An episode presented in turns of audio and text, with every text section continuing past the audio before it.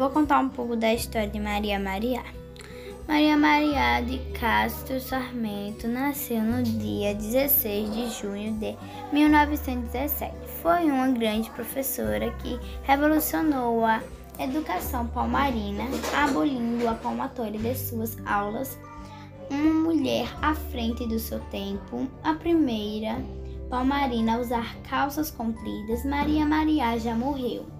Mas a sua história continua viva nos corações dos palmarinos e para não esquecermos dela, a casa dela, o Museu de Maria Maria.